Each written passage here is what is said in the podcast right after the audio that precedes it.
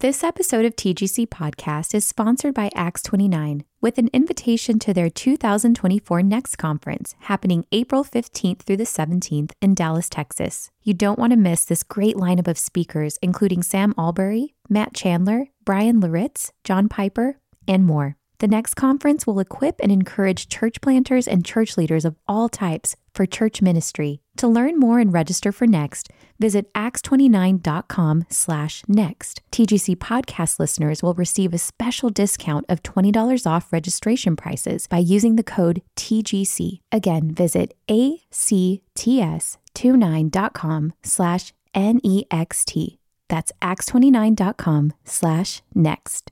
This episode of TGC Podcast is brought to you by Crossway. Navigating the Christian life in a secular world will inevitably stir questions in the lives of thoughtful believers. In Ask Pastor John, Tony Reinke summarizes and organizes 10 years of the most insightful and popular episodes of the Ask Pastor John podcast, allowing readers to quickly and systematically access Piper's insights on hundreds of topics, including Bible reading, dating, social media, mental health, and more. Pick up a copy of Ask Pastor John wherever books are sold or visit crossway.org slash plus to find out how you can get 30% off.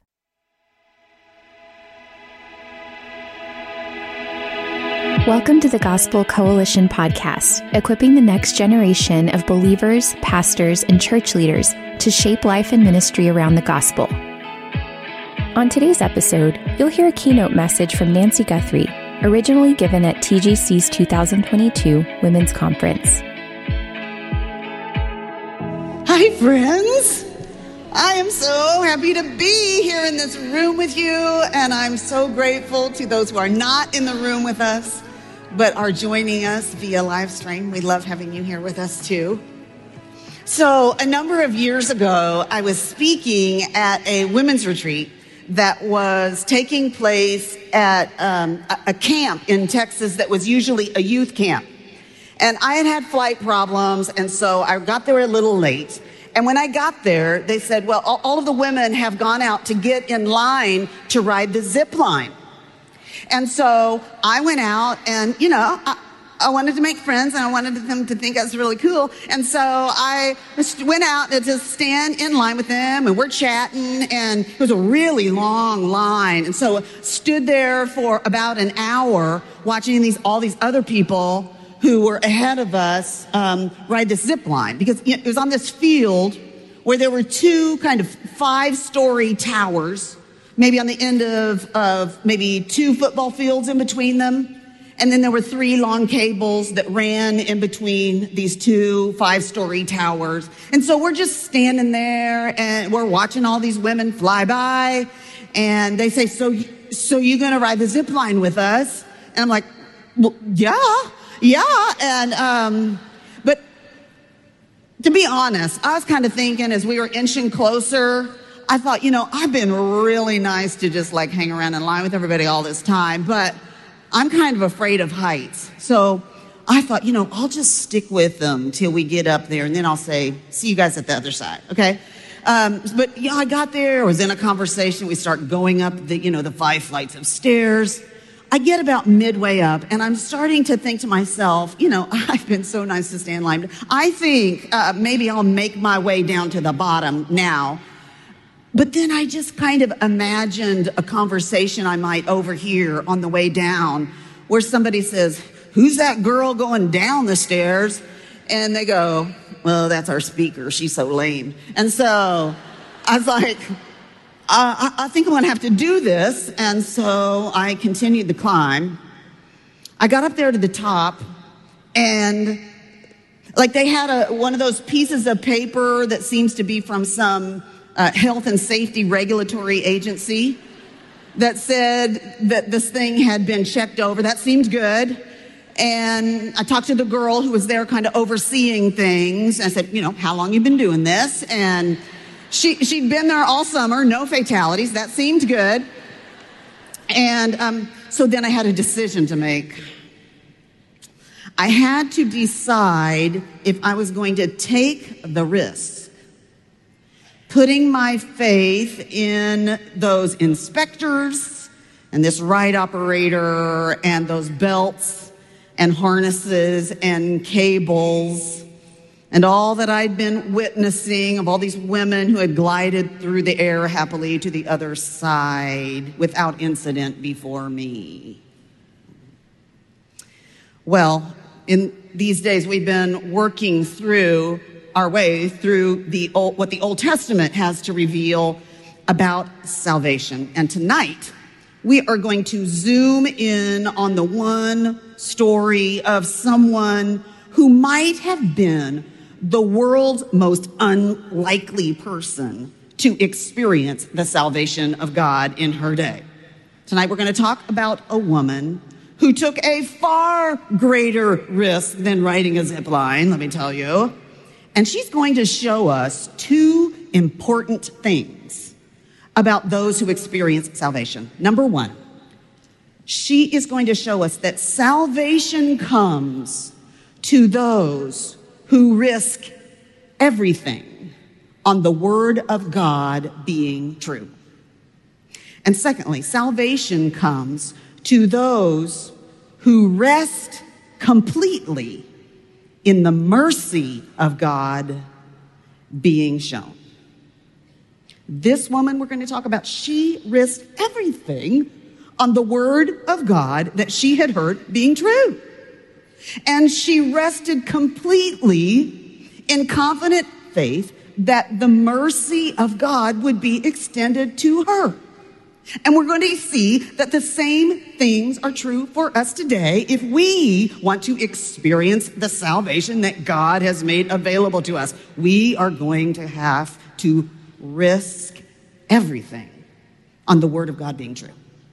And we're going to have to rest completely on the mercy of God being extended to us, believing that even though we don't deserve it, in fact, we actually deserve to perish along with all who have set themselves against God. And yet we're, we can rest completely in God's promise of mercy. But before we get to this woman and her risky faith, we need a little backstory that's going to help us make more sense of what she says and what she does.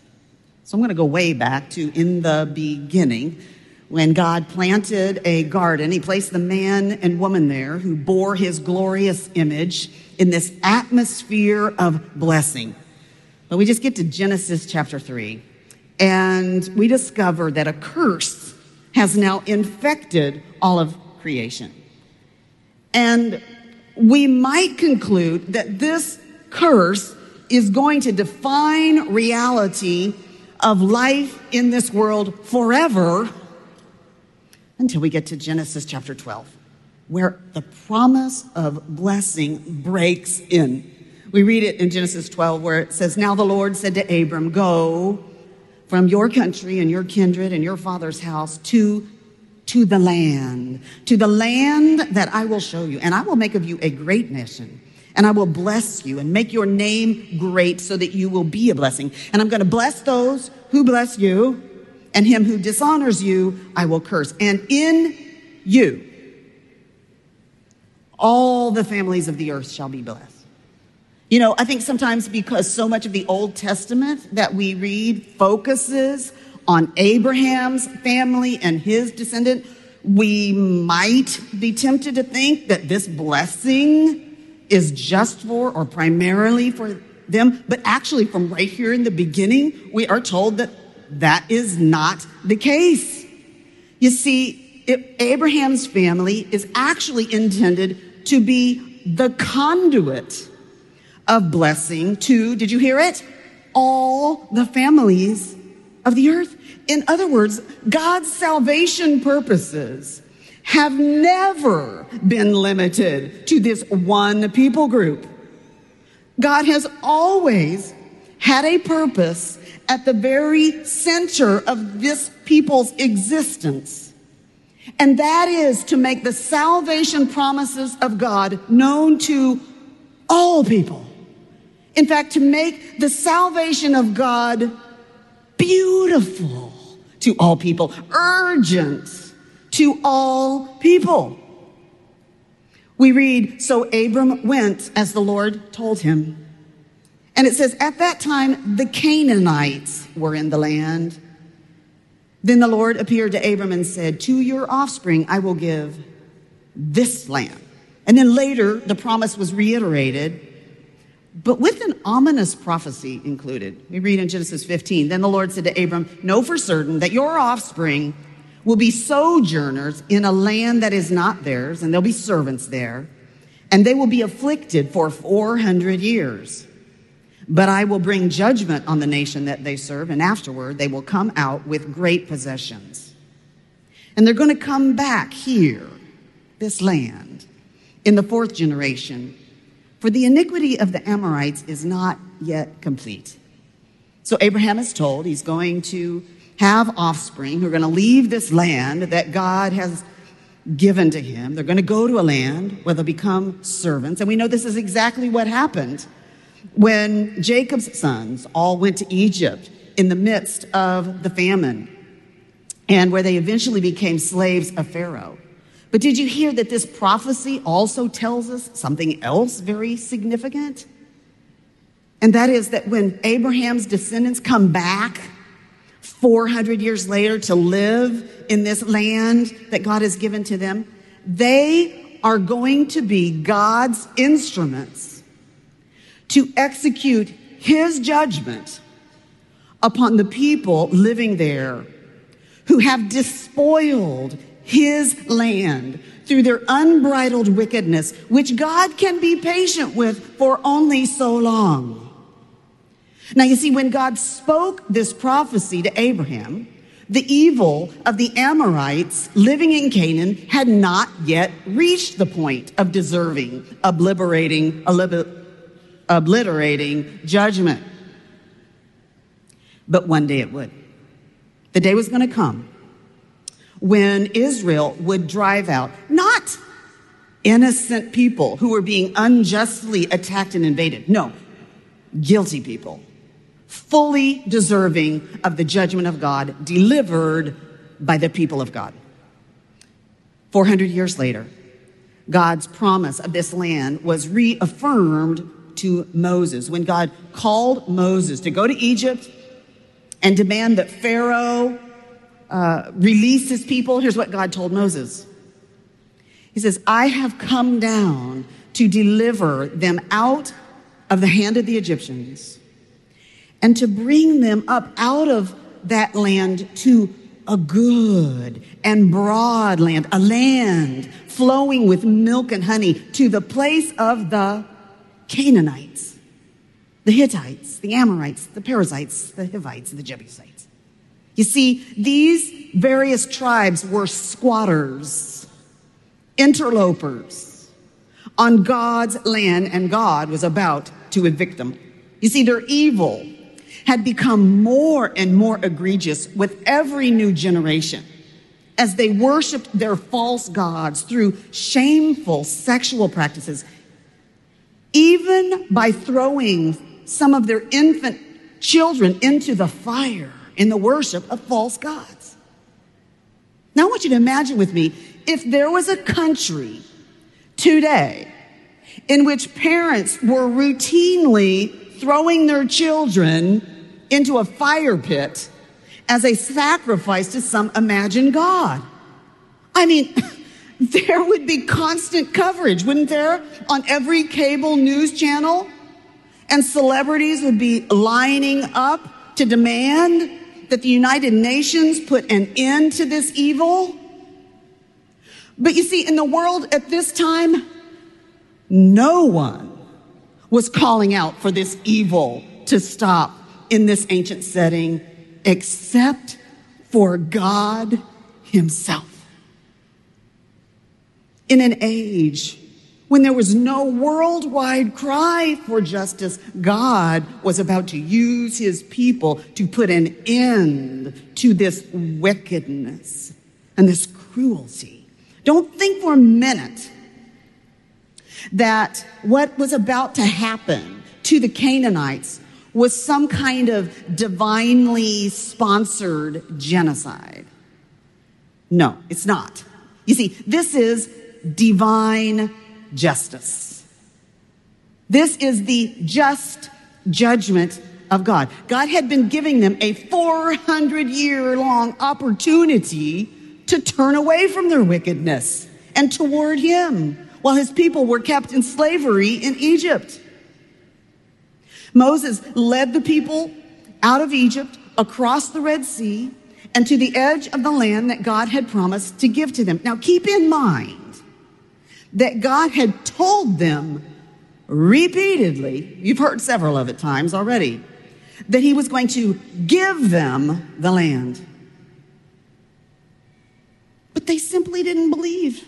They just didn't have the faith to believe what God had said. You see, they were unwilling to risk everything on what God had said, unwilling to risk that the word of God was true. And so, rather than entering the land, that generation died off in the wilderness. So then we come to 40 years later. The next generation, they're just outside the borders of Canaan and they're preparing to finally take possession of this land. And before they went over, God told them through his servant Moses, he said, This day I will begin to put the dread and fear of you on the peoples who are under the whole heaven, who shall hear the report of you. They're going to tremble and be in anguish because of you. Well, we are about to meet some of the people who heard this report, and they are trembling in dread and fear. And perhaps one reason they're so afraid is that the report that they have heard includes the marching orders that have been given to the Israelites by God. Moses had told them, when the Lord your God brings you into the land that you are entering to take possession of it, and clears away many nations before you, then you must devote them to complete destruction. You shall make no covenant with them and show no mercy to them. Complete destruction. Show no mercy. I mean, just think of it. There's a people, two million people strong, and they are headed in your direction with those marching orders. Well, that would be pretty terrifying, wouldn't it? Well, we've finally gotten up to the book of Joshua. So, will you open your Bibles, if you haven't already, to the book of Joshua? If you open to Joshua 1, when we read, open it to Joshua 1, we read that the Lord says to Joshua, Moses' successor, this is in Joshua chapter 1, beginning of verse 2. It's right in the middle of verse 2. It says, Arise, go over this Jordan, you and all this people, into the land that I am giving to them, to the people of Israel.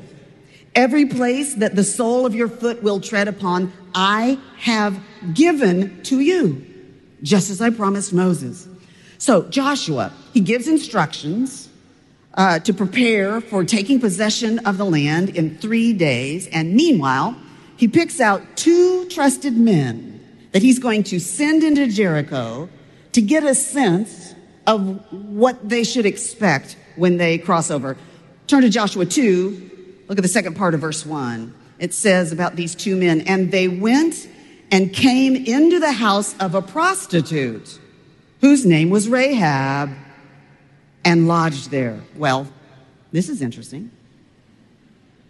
These two emissaries, they make their way to the place in town. I mean, it's the kind of place where an outsider might go unnoticed while gleaning some information about the city. They, they, they end up at the home or inn of a prostitute named Rahab. But evidently, maybe they're not the most skilled spies ever because evidently they are immediately identified as men of Israel who have come in to spy out the land. I mean, clearly the people living in Jericho, they are aware of this huge camp of two million people across the Jordan River, and they're aware of their intentions to begin taking possession of the land of Canaan, city by city, beginning with the first city they come to when they cross over the river, which is Jericho.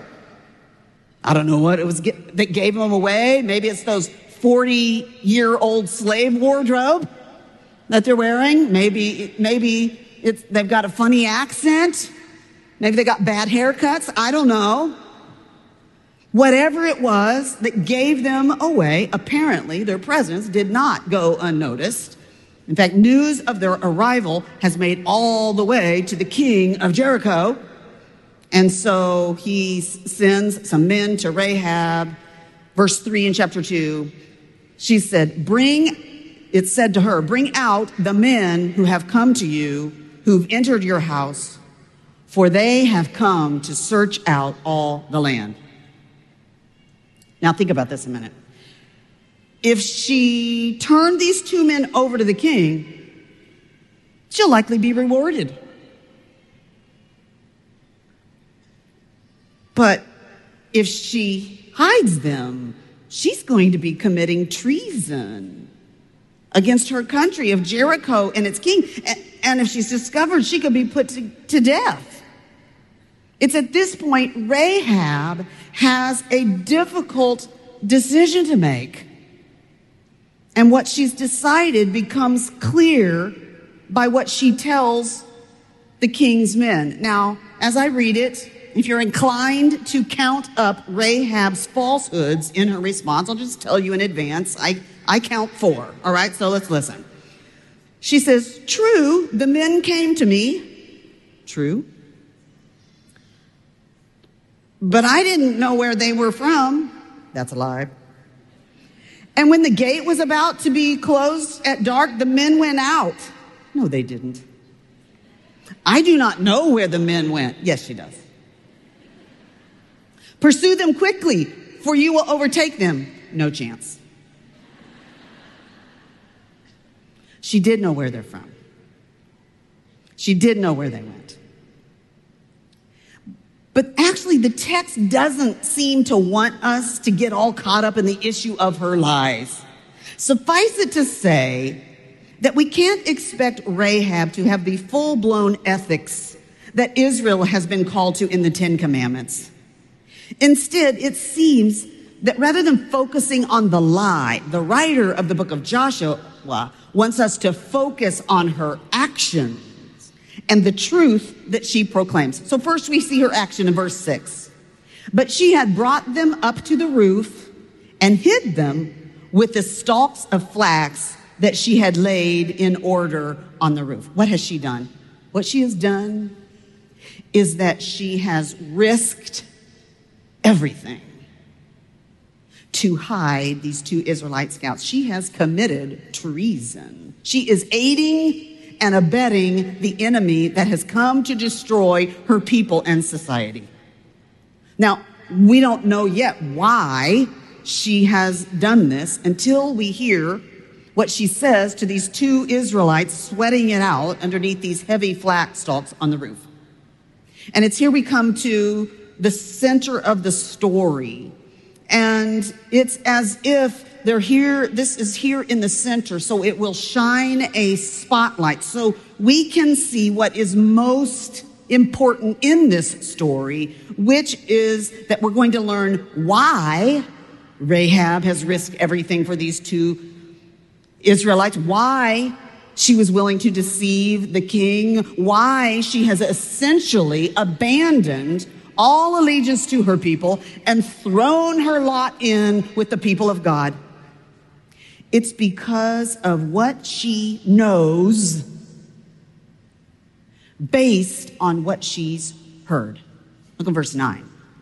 Rahab said to the men, I know, I know that the Lord has given you the land and that the fear of you has fallen upon us, and that all the inhabitants of the land melt away before you. So this word that God gave to his people, his promise that he was going to bless them by giving them the land of Canaan, Well, it's clearly not a secret. The Canaanites know all about it. And evidently, they don't think it's some ridiculous rumor unworthy of an ounce of worry. They're scared to death. The passage repeatedly tells us that they are melting away, and all I can think of is the Wicked Witch of the North, right? In, in The Wizard of Oz. Remember this?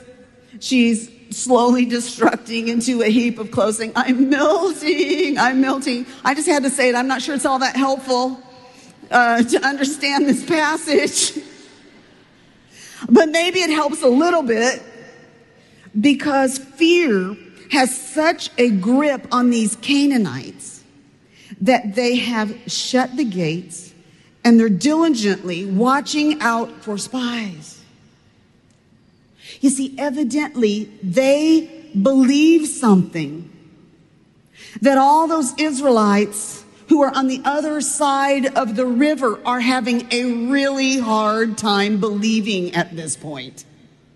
And that is that God is going to give them the land of the Canaanites.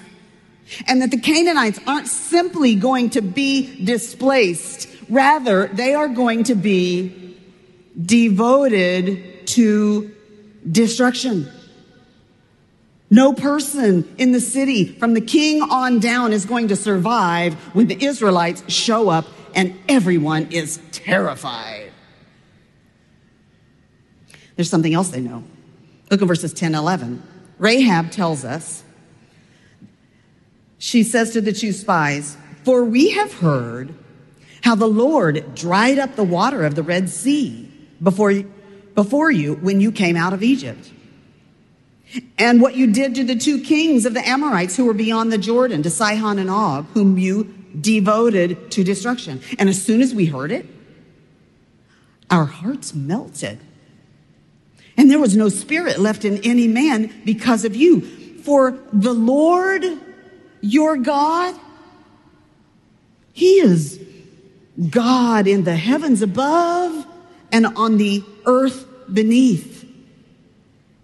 They know exactly how those who have dared to set themselves against God and his people have fared in encounters in the past. They've heard how the entire Egyptian army was crushed under a wall of water when God released the waters of the Red Sea on them. Maybe they saw the pictures in the Jericho Chronicle of all of the dead Egyptians on the seashore. Maybe they've even heard that song that Israel sang once they were on the other side of the Red Sea. Maybe they heard it playing on the radio and they realized that's about us. Because here's what the song said recorded back in Exodus 15. The song, it sang, The peoples have heard, they tremble. All the inhabitants of Canaan have melted away. And the backup singers sing, We're melting, we're melting.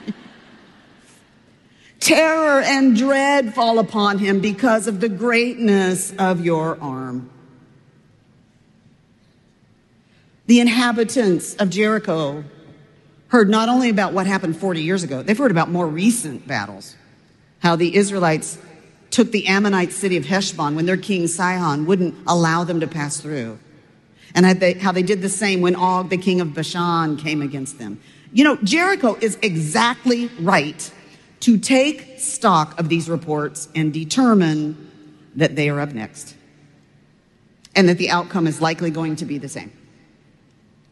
So, Rahab she not only heard, though, what God had said, she heard and knows who God is. Did you hear it? She says, For the Lord your God, that's his personal name. Yahweh. She knows he's not just one of many gods, that he's the one true God who's not just some local deity, but rather he's the God over the realms of heaven and the whole of the earth. You see, she understands that the most foolish thing that a person can do is to set themselves against this God, ignoring what he has said and actually risking that what he has said is not true. Indeed, the inhabitants of Jericho, they are melting away in fear and dread, and yet they're still thinking that their in, if their intelligence is good enough, and if their walls are strong enough, and if their weapons are powerful enough and their strategy is smart enough, that maybe they'll be able to overcome the power of the God of heaven and earth. They're showing no interest in forsaking their false gods for the one true God. They intend to fight to the end, even as they stand there trembling in their boots. Except for Rahab. You see, evidently, the word of God that reached Rahab's ears, yes, it did cause her heart to melt. But you see, it did a much deeper work in Rahab than merely making her afraid. Because while the hearts of all of the rest of the people in Jericho melted into fear, Rahab's heart melted into faith. She came to believe that Yahweh was going to give the land to his people, something the people of Israel are having a hard time believing. And she wanted in on it.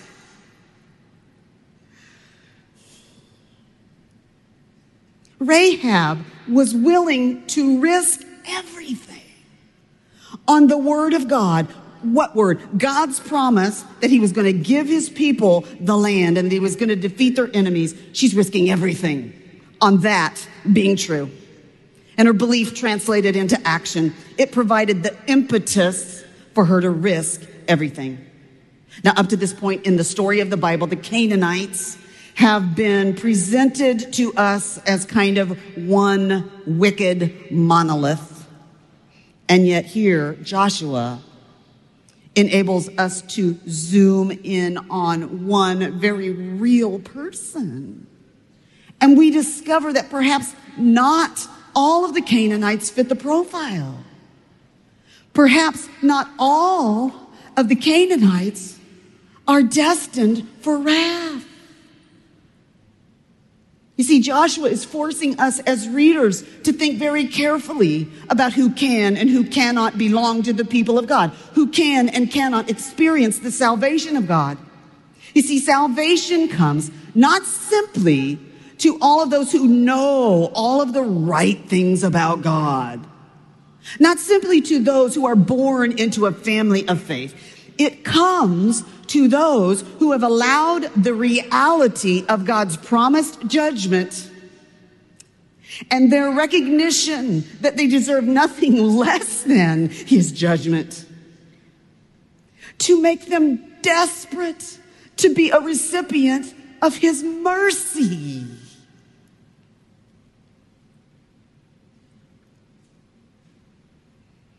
And I just got to ask you have you ever become desperate to be a recipient of His mercy? Or are you too intellectual for that? Too sophisticated, maybe too self assured for that?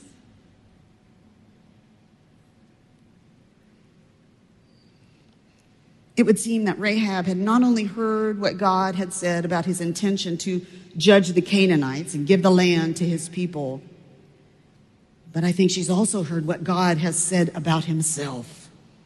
The very first time he introduced anything about his personal nature to anyone, he said that he was abundant in mercy.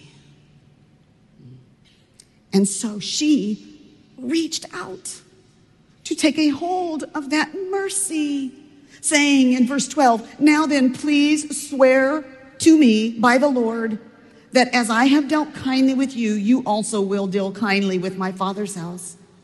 And give me a sure sign that you will save alive my father and mother, my brothers and sisters, and all who belong to them, and deliver our lives from death. So Rahab puts all of her hope. She places all of her confidence in the mercy of God being available to anyone who is desperate enough to ask for it. Rahab has heard about God's covenant promises to the descendants of Abraham. Maybe she also heard about Tamar,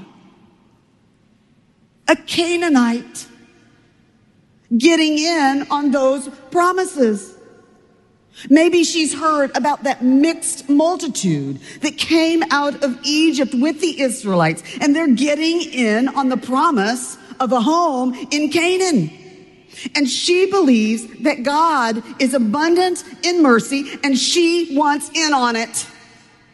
And so she asks for a sure sign, but it's actually these two Israelites that ask her to display a sign. Look at verse 18, chapter 2. Behold, when we come into the land, you shall tie this scarlet cord in the window through which you let us down, and you shall gather into your house your father and mother, your brothers, and all your father's household. Skipping to verse 21. And she said, According to your words, so be it. Then she sent them away, and they departed. And she tied the scarlet cord in the window. I have to wonder when these two spies, when they're thinking of the way for her to mark herself, I have to wonder when they came up with this idea of the scarlet cord in the window, were they thinking about a time 40 years earlier when God's judgment was about to come down. A time when all who would be saved through the judgment would be saved not through a scarlet cord hung in the window, but by blood painted around a doorway.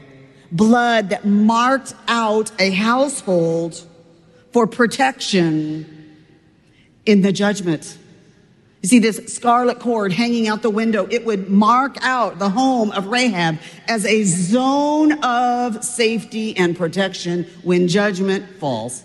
In the midst of peril, there was a place of refuge. So we read that these spies, they depart and they make their way back to the camp. And here's what they report to Joshua, verse 23. Truly the Lord has given all the land into our hands. And also, all the inhabitants of the land melt away because of us. Now, I'm not sure if this was the intelligence that they expected to get on their venture into Jericho, but what they discovered there was indeed helpful to the Israelites because if these pagan Canaanites believed God was giving them the land, and if this Canaanite prostitute was willing to risk everything because she believed God was giving them the land, then maybe they should believe it too.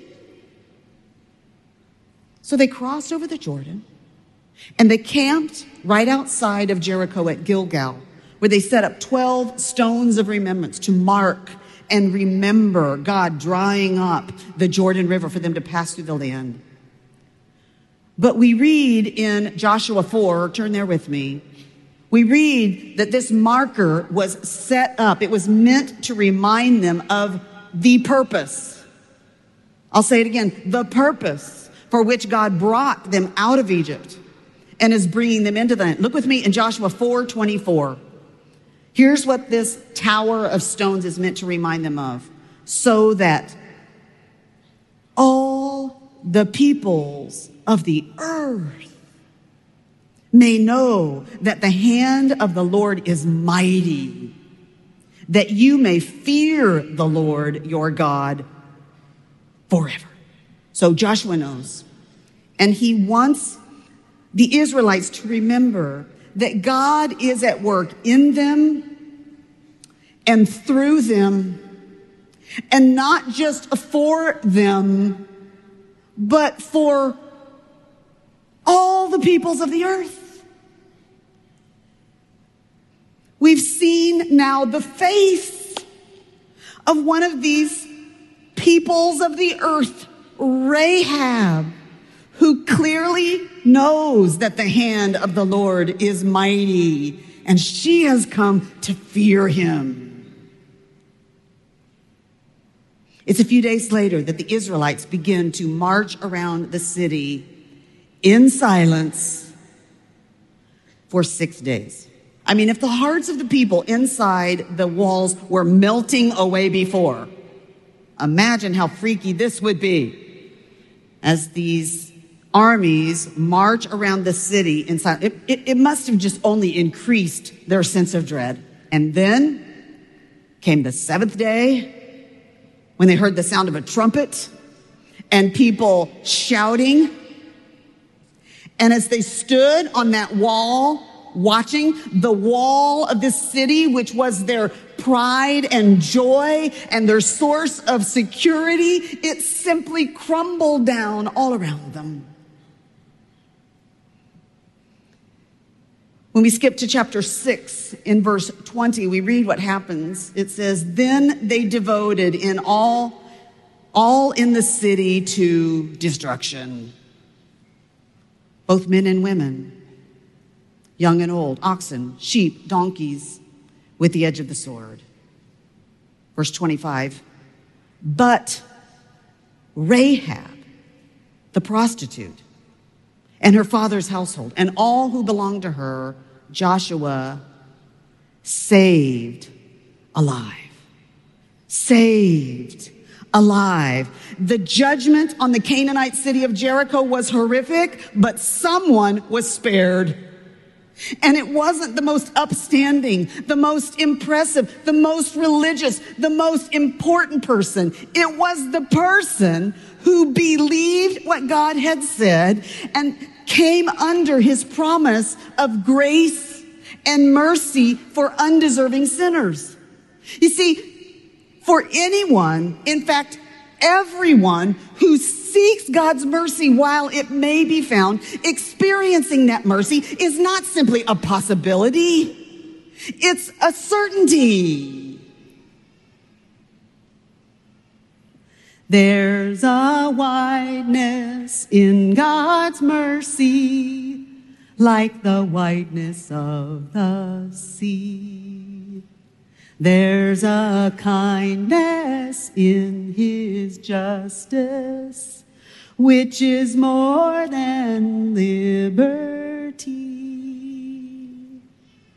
For the love of God is broader than the measures of the mind and the heart of the eternal is most wonderfully kind. No one in Jericho deserved to live.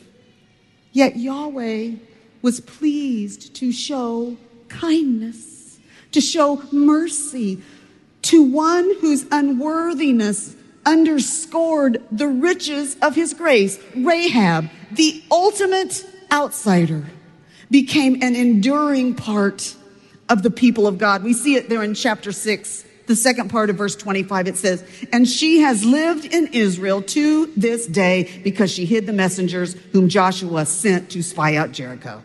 You see, it seems that Rahab was not just tolerated, not ostracized, rather, she was welcomed into the family of the people of God, even the royal family.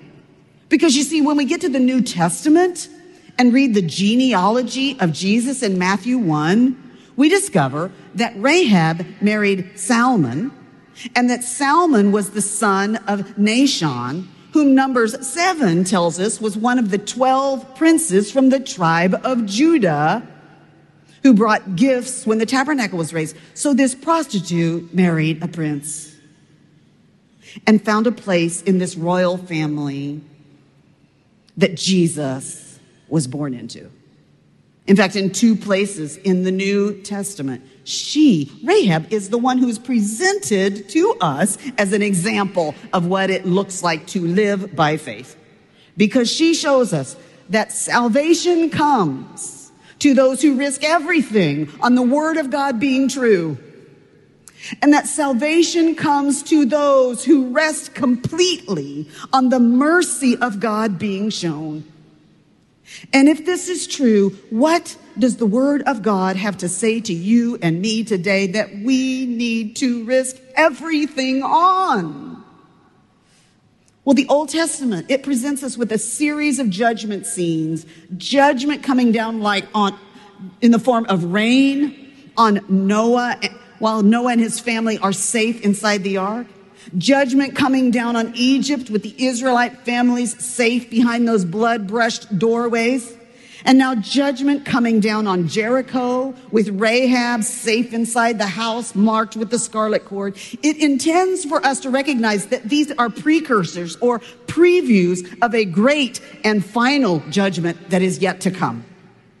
This great and final judgment is described for us in the book of Revelation. And interestingly, when we get to Revelation chapter 7, we discover that trumpets will be blown, just as they were in Jericho. On that great and terrible day, when Christ comes again, all who have rejected Christ's shed blood and perfect righteousness as their only hope will suffer the same fate as those who lived in Jericho. Rich and poor, great and small, young and old will face God's fury when the commander of the Lord's armies, the same one who led the armies of Israel to kill every inhabitant of Jericho, will bring final and complete destruction on the city of man. But Revelation also shows us a picture of those who hear what God has said and risk everything on it being true we read several times that they are marked for protection. How are they marked? Revelation tells us the name of God has been written on their forehead. We read, Therefore, they are before the throne of God and serve him day and night in his temple. And he who sits on the throne will shelter them with his presence. Judgment is falling all around them and they're protected. They're safe. Just like Rahab, they're going to be saved alive. How is it that someone like Rahab and someone like me and dare I say, someone like you can dare to believe that when judgment falls, we'll find mercy instead of being devoted to destruction. Well, it's only because Jesus was devoted to destruction in our place. You see, the full force of God's judgment came down on him and he was not delivered from death. He was not saved alive. But instead, he bore the judgment that you and I deserve. You see, the only place to find safety in the certainty of God's judgment is to flee to the place or in reality to the person on whom judgment has already fallen. My friends, do not presume upon the mercy of God. Take hold of it. Risk everything on the promises of God being true and that they are for you no matter who you are or what you've done or who you've slept with or what family you were born into. May it be said of you That like Rahab, you at one time were separated from Christ, alienated from the commonwealth of Israel, and stranger to the covenants of this promise, having no hope without God in the world.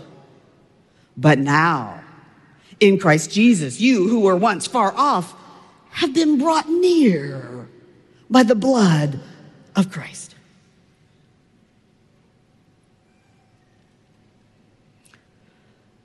So, are you wondering whether or not I rode that zip line?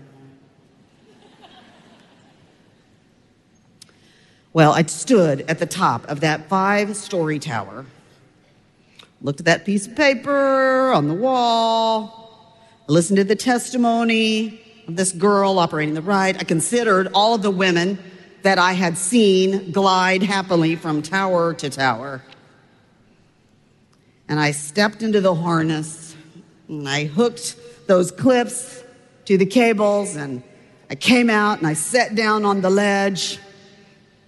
And the girl said, Okay, I'm going to count to three and you're going to push off. And she counted one, two, three. And I pushed off screaming bloody murder. But my screams quickly turned to squeals of laughter. It was so much fun. I would have done it again, but the line was just way too long. Now, you know, what I could have done was just stayed down there at the bottom of the tower watching all of those women push off. Perhaps even saying, yeah, I believe those cables would hold me, and yet never pushing off myself. And you know, I think that's what many, many people do in regard to faith. They hang around in places where lots of other people are living by faith, but they never push off in the life of faith for themselves. They never come to the place that they risk everything on the word of God being true. They're never willing to put the full weight of their past and present and future on the mercy of God being extended to them. My friend, won't you hear what God has said about his certain judgment as well as his abundant mercy? And won't you risk everything on it being true? Won't you take hold of the mercy that's been made available to you in the person and work of Jesus Christ and rest in the confidence that you will be saved alive? You know, when I pushed off the ledge of that tower, I had a death grip on the cords that attached me to the cable. I was holding on to it like it was up to me to stay tethered to that line. But I actually quickly discovered that actually it wasn't up to me to hold on. That harness and those belts and cables, they had me in their grip. And similarly, we push off in the life of faith, taking hold of the mercy of Jesus Christ like it is up to us to hold on, only to discover that He has taken hold of us and that He is holding us and He is protecting us. Indeed, He will get us safely to the other side where we will be saved alive. Let's pray.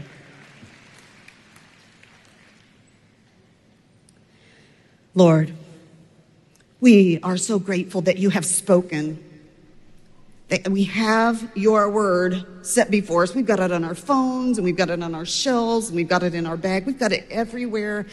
And we realize the question of our lives is are we willing to risk everything on what you have said in your word being true? Lord, would you give us the gift of faith to believe? Would you give us the courage to push off and then to live out our days continuing to relish your word and continuing to live, resting completely in the mercy of God that has been extended to us. Lord, we don't want to simply look back at that one time in our lives when we took hold of your mercy. No, no, no. We need your mercy your, your mercy is what has saved us. It's what is saving is us. It's what will save us in the final and complete way. So we are not letting go of your mercy. No, we've grabbed hold of it. Gratefully knowing that because we have, you have taken hold of us. And you will get us safely to the other side where we will be saved alive in your presence forevermore. Amen. Thanks for listening to today's episode of the Gospel Coalition podcast. Check out more gospel centered resources at thegospelcoalition.org.